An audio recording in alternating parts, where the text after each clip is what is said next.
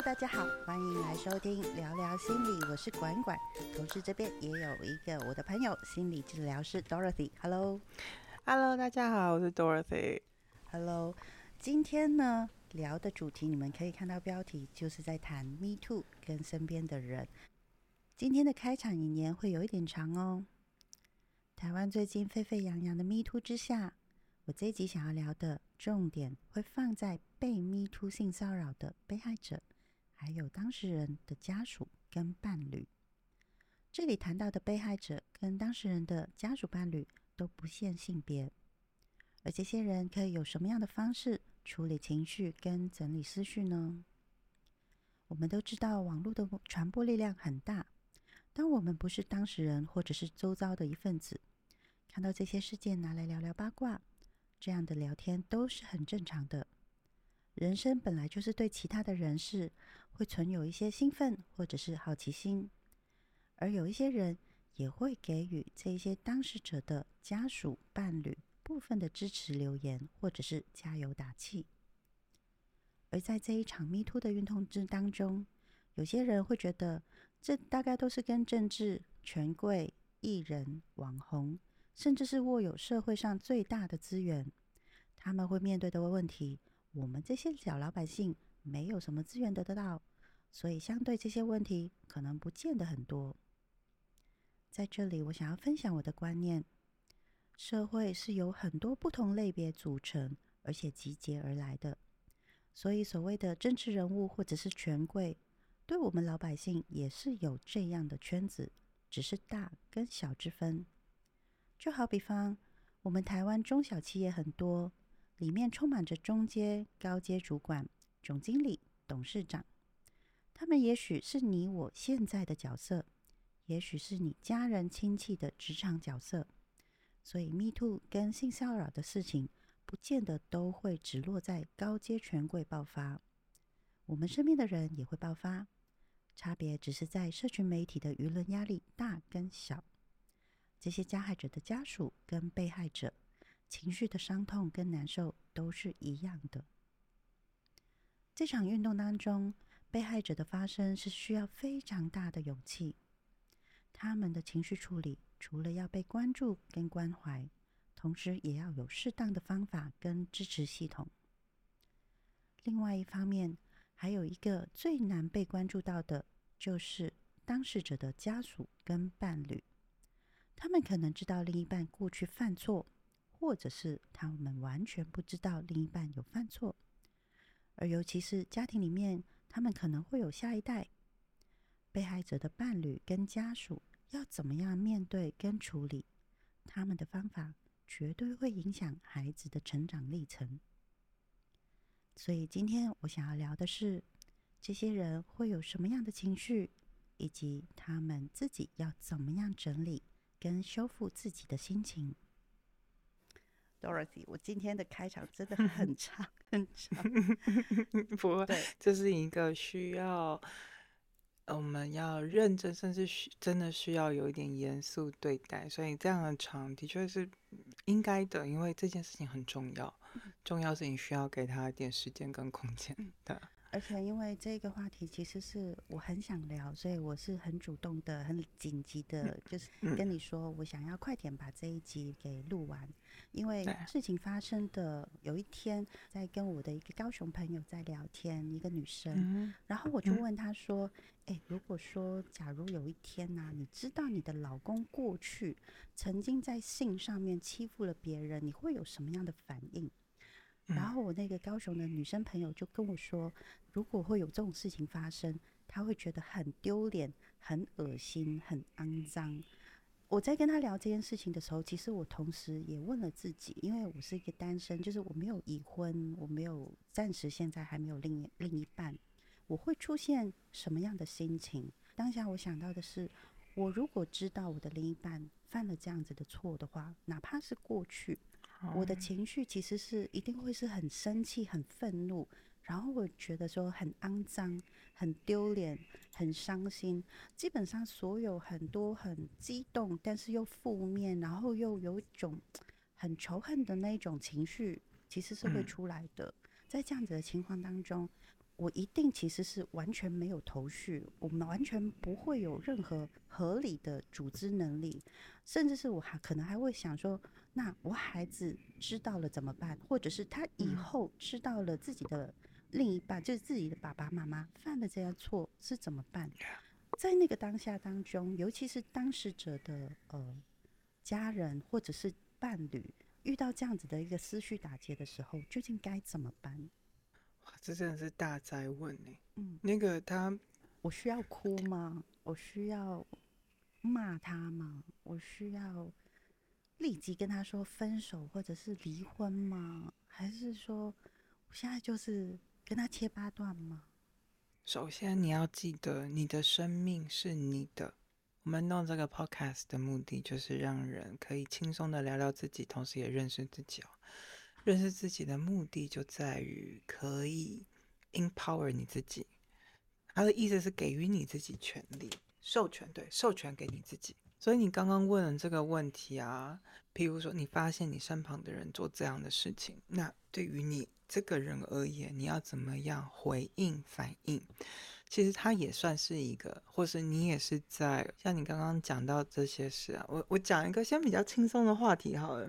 其实我今天在准备跟你录，你就我知道这件事情是紧急，似乎在台湾烧得很沸沸扬扬的。然后我甚至在法国，我早上起来，我朋友就传丢一个讯息说：“天哪，台湾怎么好像非常不安宁？哎，怎么这么多事情啊？感觉就是你身就是台湾有好多瓜可以吃这样。”还是个中国人这样，我就说，其实我身旁一直很多人都有很多瓜，只是我有没有讲出来而已吧。这样，我为什么会从这样比较轻松的方式聊？是因为，嗯，我认为在赋权给自己的过程当中，empower 自己的过程，理解自己的过程当中，你会很自然的学会什么叫做给予别人一点空间。那种不批评不批判，但是不是代表说对方杀人放火这件事情，你就就觉得好像他没有关系，他是错误的事情就是错误的，但是这件事情它不会影响到你对于你自己的认知。跟刚刚解释的，如果老公做了在外面做了这样的事情，曾经做过这样的事情啊，也不是为他开。帮他开个解套，说哦，谁不会做做错事啊？他做他真的做错事啦，但是他的确有他的责任，跟一些法律的责任，他必须要负。为什么会先回到 empower 自己？你赋权你自己，是你有，你也是一个成人，你也是你的人，你跟这个人的关系是什么？你有没有先照顾好你自己的感受？你感其实我相信大家第一个反应应该是觉得自己被欺骗了。像我像我前夫，他就是有一段时间跟我讲，他去跟 PUA 其他的女生。我其实第一个反应，我的反应是我非常的愤怒的跟他说：“你不准伤害任何其他的人。”嗯，我相信那种愤怒啊、丢脸啊、肮脏啊。我相信我是一个相对的认识自己的人，所以当这件事情真的发生在我周边的时候，我能够给予最多的支持就是我给予空间，我不批判，但是错的事情还是错的，但是这个错的事情我不会把它给好像你现在要来解决跟我的关系，呃，我感受到脏，我感受到丢脸，我感受到被背叛。我并不会要求对方要立刻解决我的感受，所以当我知道了我觉得不对的事情，当然你一定会想跟他远离，需要一点时间去消化那个情绪。嗯，我常常会说那个叫做边界，你跟别人的边界，你可不可以分得清楚？今天是你老公，或是你的另外一半、女友、朋友、亲人，他做这样的事情，不是你做。虽然好像我们中国文化里头会有，我们还是比较集体主义啦，会觉得你怎么可以允许这件事情发生？而如果你知道的话，你当然不希望它发生啊。但是它他是那个行为人，是行为人该负责任，而你现在需要做的是照顾你自己的情绪，包含不要把他的责任放到你身上。你感觉到被背叛，你突然间意识到这个人到底是谁？你怎么不认识？每个人都会有自己的过往，他是一个长成什么样的人？他出现在你面前的时候是这样，那真的会需要很长的时间去消化，包含最后你需要做一个决定，你要怎么样继续跟他保持关系，或者你想要怎么样处理跟他的关系啊？我讲一个，我不往细的讲，我讲一个更大的。我觉得这个时候可能讲一个更大的，会比较让人理解我所谓的那个边界是什么。我脑中想到是我曾经看过一个希特勒的双胞胎的纪录片。他作为希特勒，呃，你也知道他是种族主义者嘛，所以这对双胞胎就是金发碧眼雅利安人，非常漂亮的白人，如他父亲觉得应该要长的样子。他的生命是被赋予的。然后，当他知道他等于曾经被使用作为一个雅利安人哦，要长的样子的一个标本，长的样子哦，可能就像现在很多这些 Me Too 爆发的呃当事人，他的亲属啊、亲密的，或者是老公老婆啊，甚至是小孩呀。当他发生这件事情，一定或多或少自己被关联进去了。嗯，所以那个纪录片在说的是这两个小孩怎么样意识他的父亲不只是他的父亲，包含他在呃公众视野，他还有个身份是那那时候德国的总统希特勒，然后他是一个种族主义者。所以这一对双胞胎他们在在那个纪录片里头在说，他也在问那他自己是谁。他的生命被赋予的，呃，赋予者是这样的人，可是他有权选择他自己要过怎样的人生，这就是我刚刚说的 empower 你自己，赋权给你自己，你有决定要过怎样的生活，那同时也要包含考量你能够承担怎样的责任跟后果。我不多细讲这个故事，呃，这个纪录片啊，我只讲最后。这对双胞胎，他们最后在很长漫长的辅导也好、追寻也好、理解历史，然后也听到这些被害者家属、这些犹太人啊还留下来的遗孀啊这些，所以他做了两件事：第一，就是他改了名字，他的姓不是在，不是不是希特勒，嗯，因为他认为这不是一个该被留在这个世界上的价值。所以他选择不使用这个姓，所以希特勒是断后的。嗯，这就是他第二，他们这一对双胞胎选择的事情，就是他们选择这辈子不生小孩。当然，这是一段很长很长，它是一个很大的伤痛哦。所以我说我不往细的讲，我讲一个很大的。嗯，那个大是。呃，也许很对于某些人而言，现在听到这些性侵啊，啊，或者是职场性骚扰啊、权势性交啊这些东西，他感觉好像每天都会发生。然后你要怎么样思考，甚至是像是在日本哦，如果一个您的家人，我自己就有一个长辈，她跟她老公离婚的原因，就是因为老公欠债。然后在日本那个社会，连欠债都是一个污名，你可能之后要出去找工作都会有困难，等于你的信用被被伤害了。所以他在法律上，他得做跟这个人切割离婚，甚至你得要隐藏掉这段历史。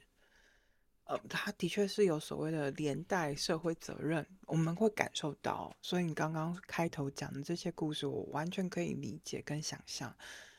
那是一种社会契约。也有些人会觉得这是你父亲啊，又不是你，你是无辜的，你是被动的。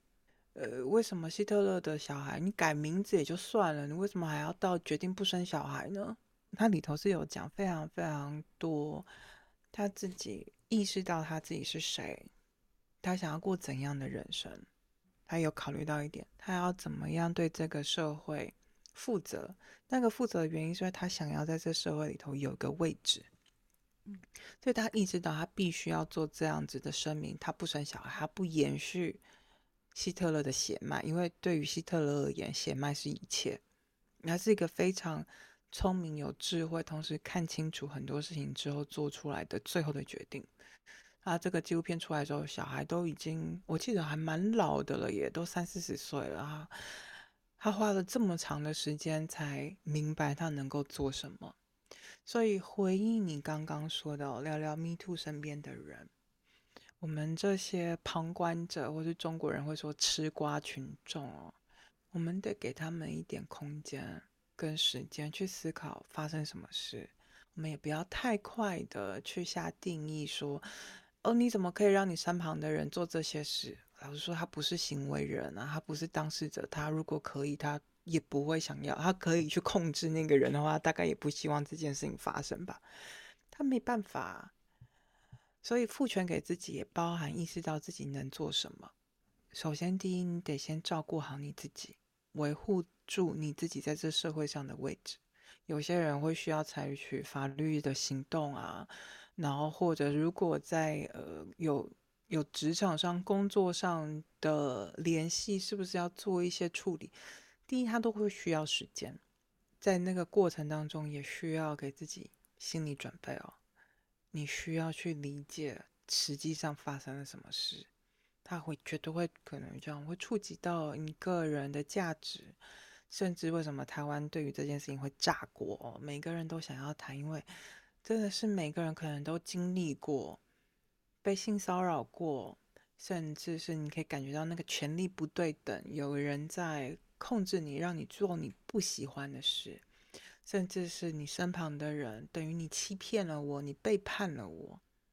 呃，之前在跟你在讨论这一集的时候，我们都有个共识，就是我们都很不喜欢有人在网络上说“我想要看血流成河，血流成河”。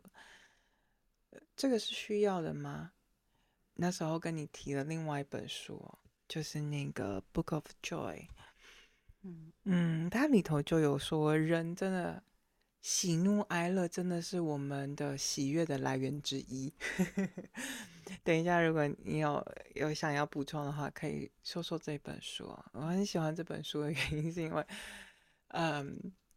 还是你先说这本书。好，我先说这一本书好了。《The Book of Joy》在中文这边其实叫做《最后一次相遇》，我们只谈喜悦，这个是书名。那这一本书作者有两个，一个是达赖喇嘛。另外一个是道格拉斯，那达赖喇嘛跟道格拉斯，他们两个其实都得到了诺贝尔和平奖。那他们两个其实都有一个雷同的一个经历，其实都是跟苦难有关的。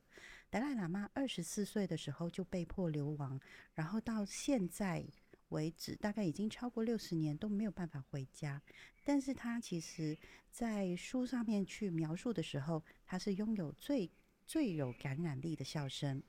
那刚才提到另外一个道格拉斯，他其实是图图大教主，然后他其实一生在对抗的是种族隔离的暴行，所以他的一生当中其实看了很多所有人性的丑陋跟绝望，但是他还是很坚定的带着南非一起走向一个宽恕，然后一个疗伤之路。那这本书其实就是由这两个。嗯，智者，然后再聊有关于喜悦的部分。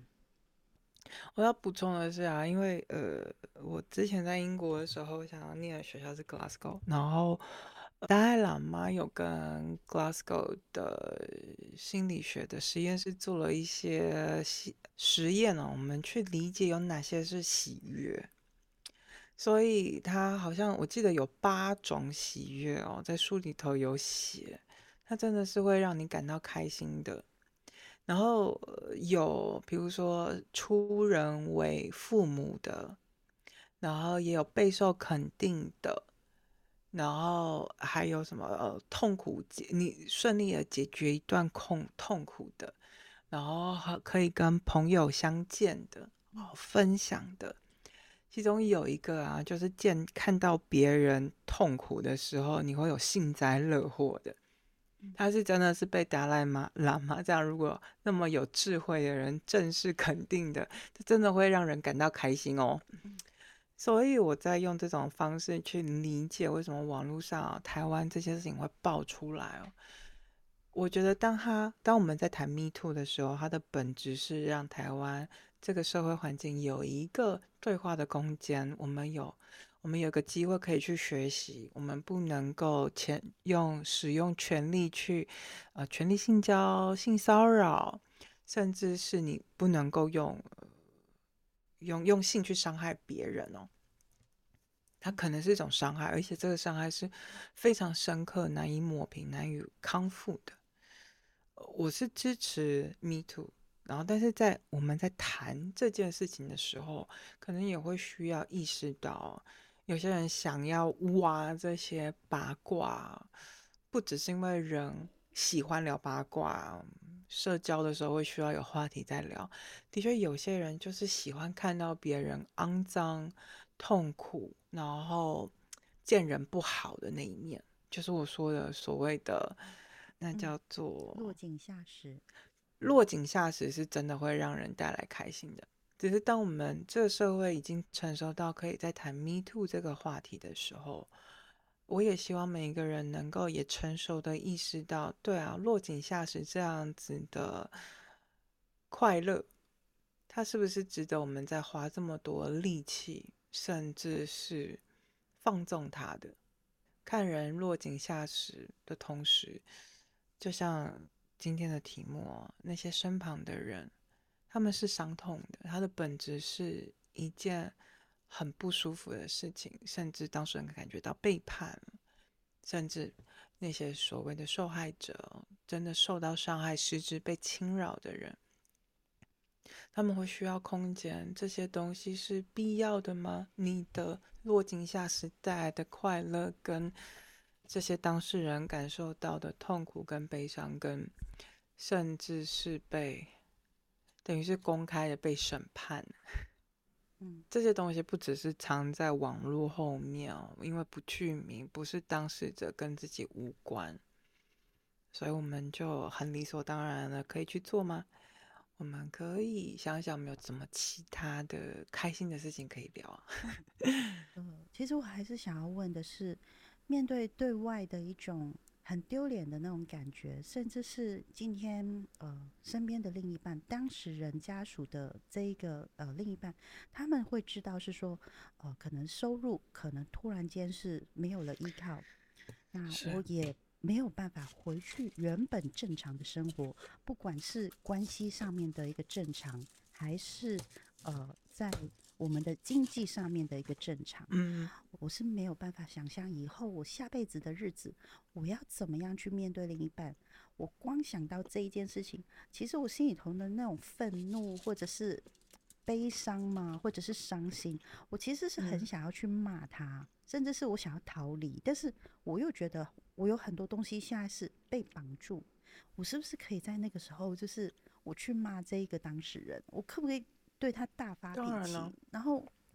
我我当然可以啊，你被背叛呢，他伤害了你们共同有承诺的的生活计划、人生计划啊。很很像明明讲好我们要一起到要一起去香格里拉，就在出发前你就自己走出去给车撞，或者去撞人家车。你你把人家的那些那些家属啊身旁的人，他本来的人生计划等于就是莫名其妙被一个大卡车撞过去了耶。有时候就会回想说，这些的错有可能是过去犯的错。当然也有，如果说是现在，比如说即使当时，比如说上个月、上去年你犯的错，其实你明知道这件事情是不行的，那我对你发脾气，我可能面对他的时候，我发现说是在我跟他交往之前，在我结婚之前，他曾经犯过这些错，我我还有这一个这个权利去责备他吗？因为这一段历程，其实他都已经没有犯了这些错，只是可能过一些。一些一些状态，把这些事情给捞出来了，那我还我还能对他发脾气吗？我得问，在那个关系里头发生的这件事情，你当下是不是真的感觉到被背叛了？如果真的是背叛，是因为他曾经做了这样的事，他的不管是弥补啊、赎罪也好啊，甚至法律措施没有做好。以至于他现在砰，又成为了一个很大的事件，冲击了现在的人生、现在的关系。那个背叛可能我会说需要一点空间跟距离，就在于你真的会需要搞清楚到底谁才是那个要负责任的，或是要怎么样处理。那如果说我今天真的遇到这样子的问题的话，我要准备什么资源？除了就是说我要留有。给自己一个空间，先让自己的情绪可以好好的先整理一下以外，我是需要找律师吗？我要找心理医师吗？还是我要去找什么样的一些嗯支持的团体吗？首先，律师比较是处理是不是当初有一些法律问题。因为，比如说，如果对方真的发生这样子的纠纷哦，甚至是侵害啊，你其实第一要保护自己的，不只是自己的心理状况，还包含一些权利跟经济状况。也就是说，如果是在夫妻关系之内的，你们的财产是不是共有的？然后，呃，它会不会影响到你的生计呀？这时候找一个律师，当然会协助你在处理这些法律的案件，包含你的权利跟义务。如果说像是要要赔偿，那那个赔偿，如果你跟你老公，我先假设如果是男生哦，男生女生都有可能，老公老婆。如果你跟他的经济是绑在一起的，你们是共享的，他赔偿等于你也赔偿，哎，你等于也被惩罚，这个是一定会发生的。所以，当然你需要意识到，你有义务去保护、伸张你的权利跟义务。但第一步，你先得搞清楚有哪些权利义务是什么。那当然，对于在法律上。是人世间的事情哦，法律是一个最基本的标准啊。所以找律师理解你会不会需要，比如说他如果进行和解，他赔偿金额什么的，我觉得那个法律真的是最低标准了。最低标准，那等于就是你要心理准备，你付出最少最少的代价是什么？那当然你在呃。Empower 你自己，你现在生活等于莫名其妙走在路上哦，天啊，突然间 掉下来一个东西，你被砸到了，你必须要搞清楚你有哪些，你有哪些资源可以用，哪些事情得在得在意，你得小心。老师，我觉得真的是每一个人的心理状况，如果你觉得你的你的心理的能耐哦，跟能量哦，可能没有办法协助你做一个正确的决定。当然，心理治疗师，我是在台湾的智商心理师，能够给予一个等于就是帮助你照镜子哦，知道你的情绪或者是你的现在的身心健康还是在 OK 的稳定的状况，你不会因为你的精神状况不好，以至于你做了一个伤害到自己权益的决定。那再来就是朋友，我得很老实说，我自己的经验是，有的时候朋友，因为他他是你的朋友，他希望你好，给的给的建议，给的支持未必是你需要的，甚至可能会给你一些不好的，要怎么说影响。本来没那么烦的，听了所有朋友讲完之后更烦。至少我今天希望我们今天谈这个题目，不是让大家觉得越听越烦这样。万一自己身旁人以前干了什么事，会不会自己被影响？不是，不是让自己心烦，而是让自己稳定下来，看见现在所有的状况，做到最好能够做的事情，就所谓的尽力而为。包括我们要不要找律师，要找什么样的律师？如果真的需要心理专业的支持啊，跟辅导，跟可能真的我能够想象那个冲击很大哦。可能有些人会有一些不好的念头，甚至如果还带了小孩，那对于小孩会不会有些影响？会不会需要做一些评估？嗯，那这些都是你要怎么样维护你自己的权利，跟让自己可以保持在稳定的状态，可以做出自己最好的决定。所有的资源当然就是能用则用啊，可是，在朋友、亲友，大家都有经验，有些话、有些事你不想讲就不要讲，或者是比如说跟自己，可比如如果在婚姻关系哦，要要怎么样跟公婆讲，怎么样跟娘家人讲，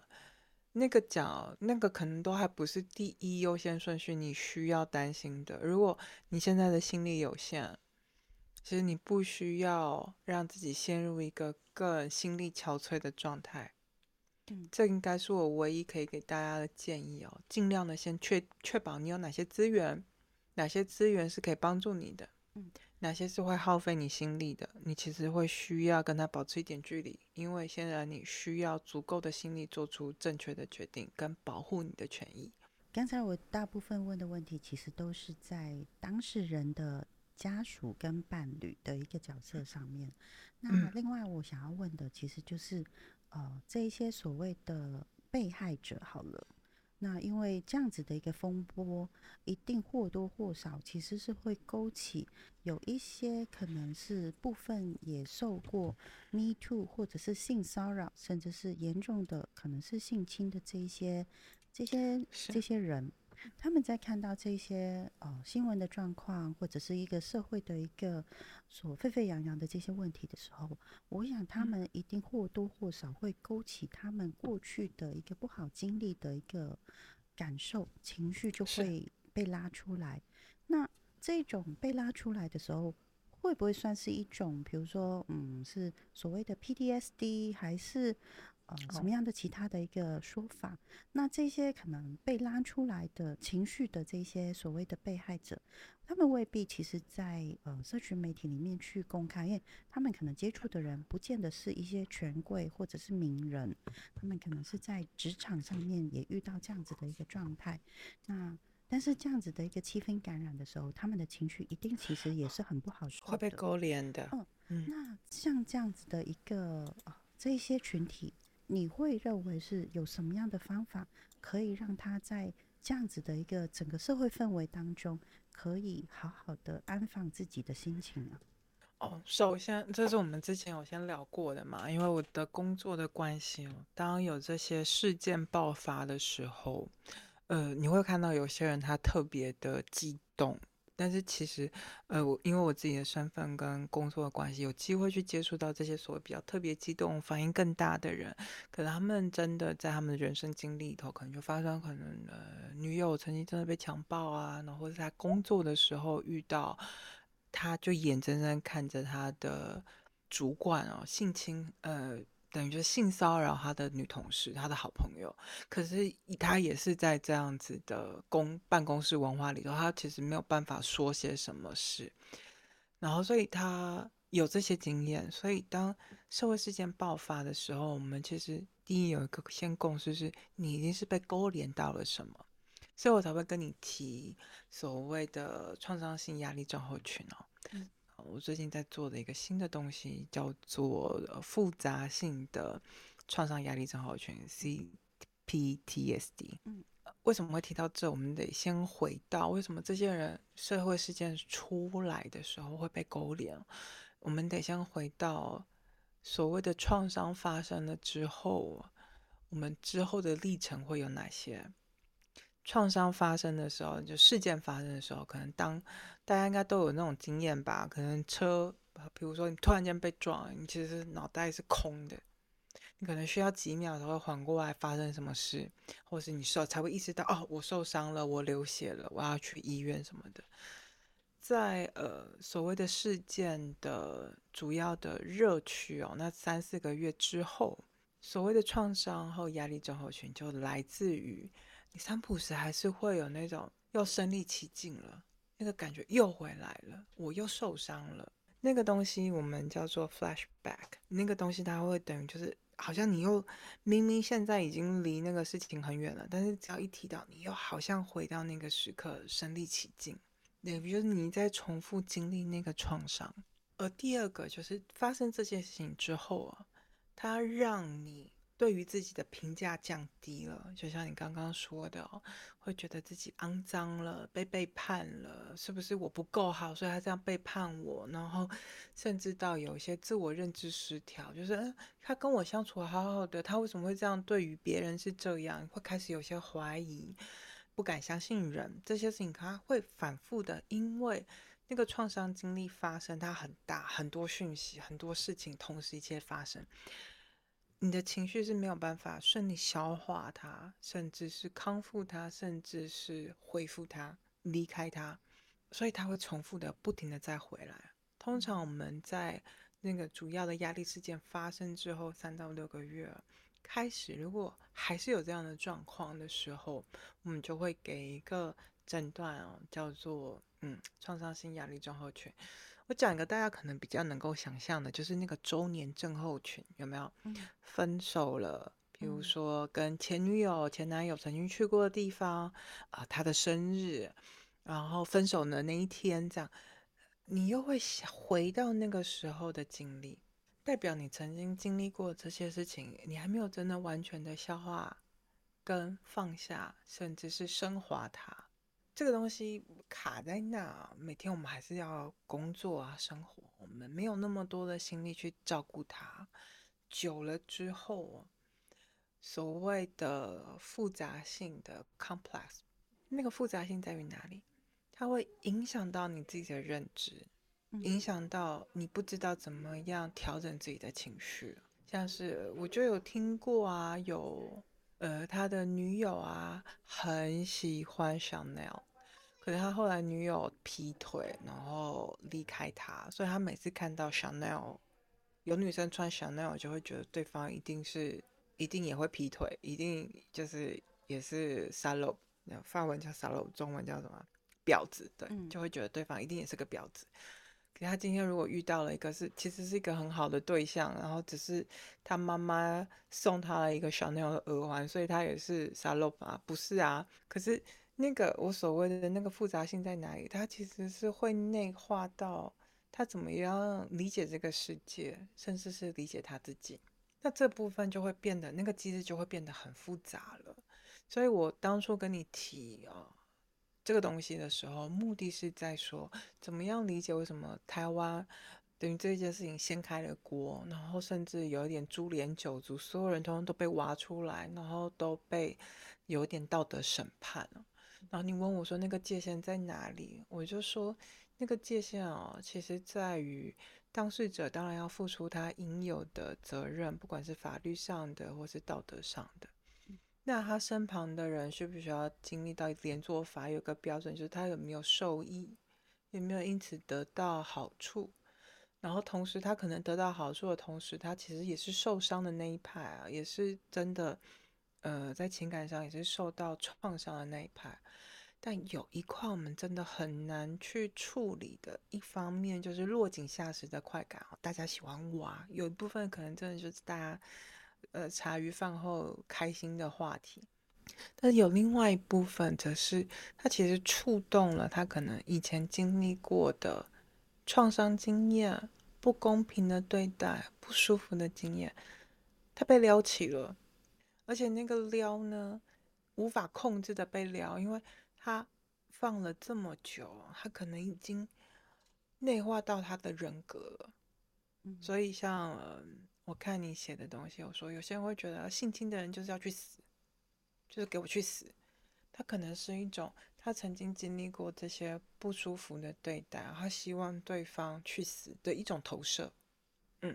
但是我们现在的。舆论的传播的方式哦，我们不会有那么多时间这样细腻的去分析这些小东西从哪里来，就是一步来啪丢出去。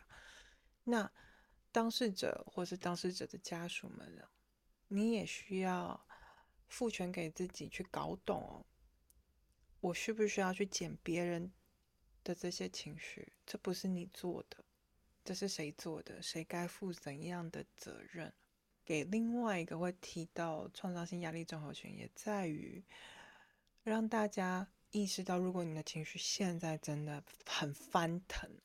触动哦，给给大家一个思呃视野哦跟思考的方式，是不是你曾经这样被对待了？然后其实你没有那个机会好好的处理它、说它、照顾它，不是只是要人内省，或是要谦卑。或是不想要戳破那个和平，而是，诶，如果有机会你碰到这些事件，你看到自己的反应，提早处理嘛，嗯，才不会越搞越大。你现在感觉到你不舒服，给自己一点时间，或是跟你相信的朋友聊一聊，而且是你觉得安全的地方，或者是写下来。我常会说写下来，因为你写下来。你可以选择要给人要给谁看，同时你先第一个先写给自己看，跟自己说话。我是不是受伤了？为什么我会这么愤怒？然后那个愤怒跟这个人有关吗？我需要花我这么珍贵的心力在跟一个完全其实没有相关，只是因为他的事件跟我的事件很相处，所以我被触发了。但我骂他对于我自己有帮助吗？我看到他死，我真的会感觉到自己好一点吗？还是他只是一直一时落落井下石的快感而已呢？嗯，作为一个心理健康工作者，呃，现在台湾的这些状况，我其实想要说的只有一件事情，就是如果你现在感觉这些讯息你被触发了，你情绪被挑起了，找一种方式照顾好你自己的情绪，照顾好你自己，甚至如果就掀开来，如果你真的曾经受伤了。当越多人去谈 Me Too 事件的时候，其实这件事情越不容易发生，因为每个人知道那个界限在哪。我自己就有个经验哦，以前我在大学的时候，那时候有有那个校园之狼，所以所有的女生人人自危，甚至比较好心的学长姐还会。还会组织那个护送小队，这样如果在学校待太久了，可以到定点，然后我们一起走去车站，或是离开学校。但是那种人人自危，那种每一个人曾经接受过的那种恐惧感，其实都还在。然后我们心理系所，我们 教授就弄了一个工作坊，我们大家来谈。当你知道你不是一个人，我们可以共同谈、分享经验的时候，诶，说真的，它真的还挺有效的。因为当真的这个危险的事情啊，可能全是性侵发生在我自己就有碰过那种，你在面试的时候，你感觉到对方好像对你做一些很奇怪的要求的时候，你可以知道对方想干嘛，你可以很快速，你不会去指责是不是今天穿的怎样，还是我的履历哪里写不好，为什么对方这样？没有，就是他今天有一些不好的念头。你需要做的就是保护自己。那怎么样保护自己呢？在 Me Too 运动产生的这样子的社会舆论，都会有个帮助，就是你不是孤单的。然后有些人可以用这些方式，你也可以用。重点是你保护你自己，可以脱离那个场景。然后说我们办了那个性教育的工作坊之后。老实说，还真的耶！我就听到一个学姐啊，她自己是一个女 T，非常的男性化，然后就还真的碰到了那个 校园之狼。在当那男生埋伏她的时候，她当然第一个反应想挣扎，可是又觉得，哎，Make 有没有搞错？我完全不女性化哎。嗯。然后她就突然间有种挣扎到一半，反而觉得说，先生，你要不要我们先来抽根烟好不好？就他就真的跟那个校园这两就坐在他们家楼梯间那边抽了一根烟，然后后来那个人就呃就跟他道歉，然后就就逃了，你知道吗？哦，当然我有问说你有报警吗？他说有啊，但是报有什么用？他就离开了，然后他没有对我造成伤害啊。嗯，就哦哦，原来好像比较能够理解那个呃，当那种你感觉到好像对方有不良企图的时候。你可以怎样化解它，或者是你怎样保护到你自己最大的利益？嗯，保护自己是最重要的。而且甚至是帮你，如果你真的在那个当下，你脑筋可以冷静下来。这也是为什么我会说，呃，这个事件我会想要用创用创伤的角度跟大家谈。你反应大，代表嗯，你曾经受过之类的创伤，我们把它给。温柔的把它给捧起来，温柔的照顾它。嗯，最后啊，呃，因为今天其实聊的话题真的是还蛮严肃的。那嗯，虽然说我的标题是在讲说聊聊 Me Too 身边的人，但是其实我更想要让其实不是身边的非当事人，其实在听这一个内容。我想要跟大家讲一个想法：性骚扰或者是性侵。这不是一个个人家教跟修养的问题，因为书念的再好，或者是没读过什么书，家庭环境有钱跟没钱，都不是作为性骚扰或者是性侵的归类法的其中之一。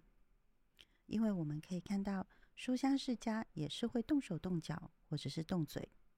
有很多人格形成的问题，文化有太多的原因。不见得是家教跟修养决定了这一些人的行为。所以我在 Dorothy 面前，我先乱抛书包一下。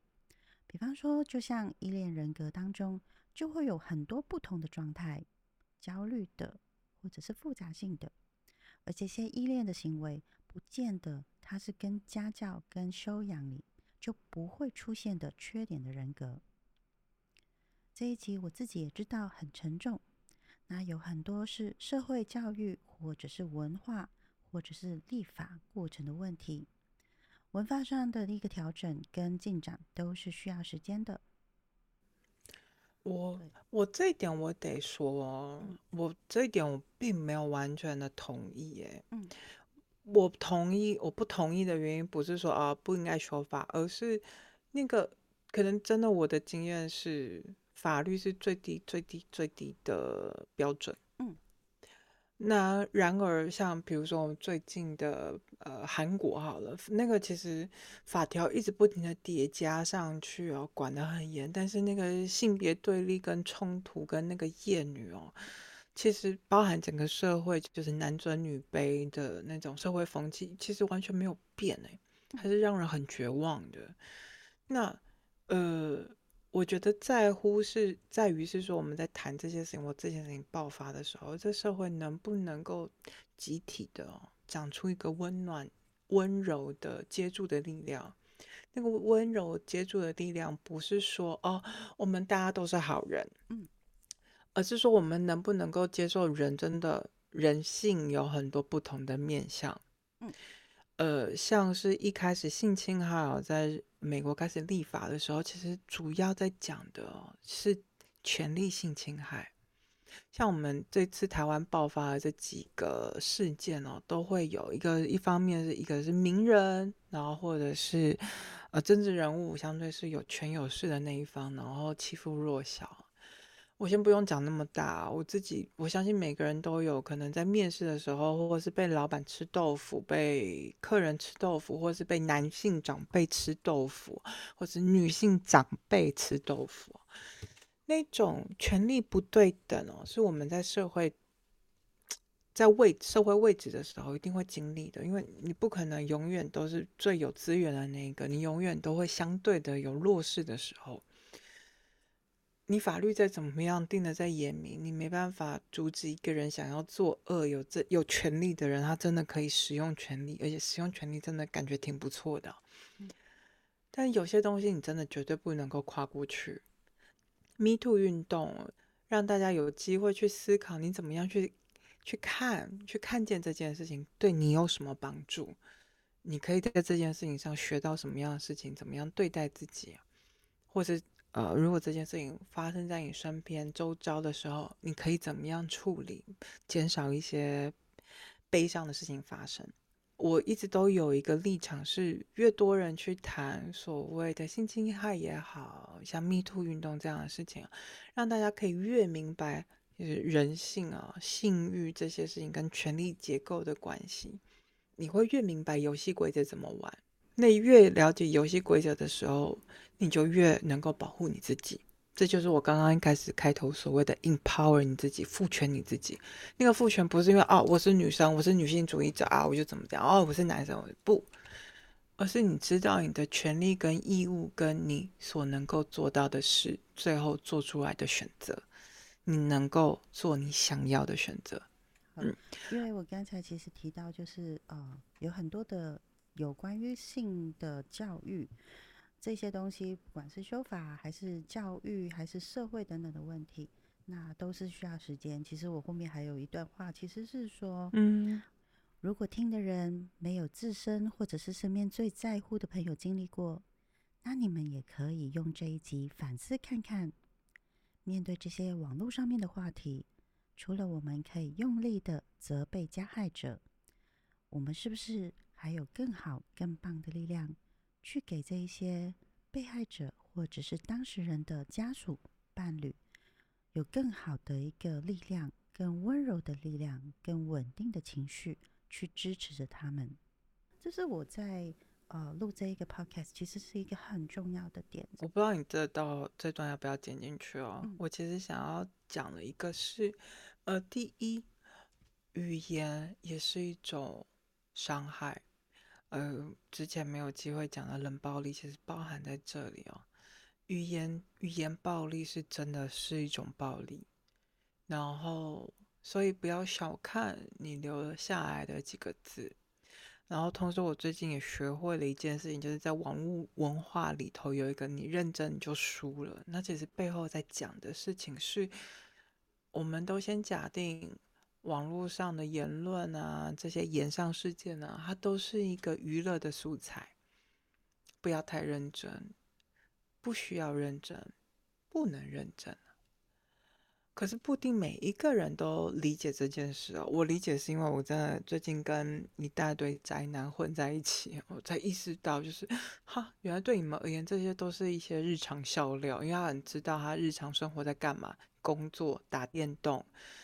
然后吃饭、跟朋友相处，这才是真实的世界。网络的世界不是他的生活。也就很理所当然的使用宅男的这样子的逻辑，在使用网络的时候，我们没有意识到，对于某些人而言，他可能不是这样在对待网络文化跟网络言论的。尤其这件事情可能会影响到他的工作、生活，甚至是旁边的人对他的评价，而可能这样去面试人家，会因为这样故意考试他什么的。这些不舒服，不是每个人理所当然都好像要接受，成为你的某一个娱乐，但是他付出的成本是很大的。然后我还蛮惊讶于，哦，有些人真的能够很清楚的分别网络世界的言上，网络世界的文化、次文化乐趣，跟他现实世界没有关。如果你真的是这样的话，我觉得你很棒。你可以分得清楚你真实的生活，也能够想象你真实的生活一定非常的有趣，你才可以把它分得那么清楚。但是请多一点理解哦，不是每一个人的生活都可以这么的完美的可以区分开来。对他而言，他的生活未必可以完美的完美到他不会让网络世界的言论影响到他的生活。嗯，请多带一点这样子的理解跟。尊重吧。那我们今天就聊到这边，一定希望下一集我们换一个更轻松一点的话题。对啊，有没有大家有一点开心的话题啊？还还是大家会想听我在巴黎讲一些无聊的事吗？最近巴黎真的挺好玩的。好哦，那我们再想一下，就是下一次的话题要说什么？这次就没有预告喽。嗯，好，OK，好，那就先这样。好，拜拜。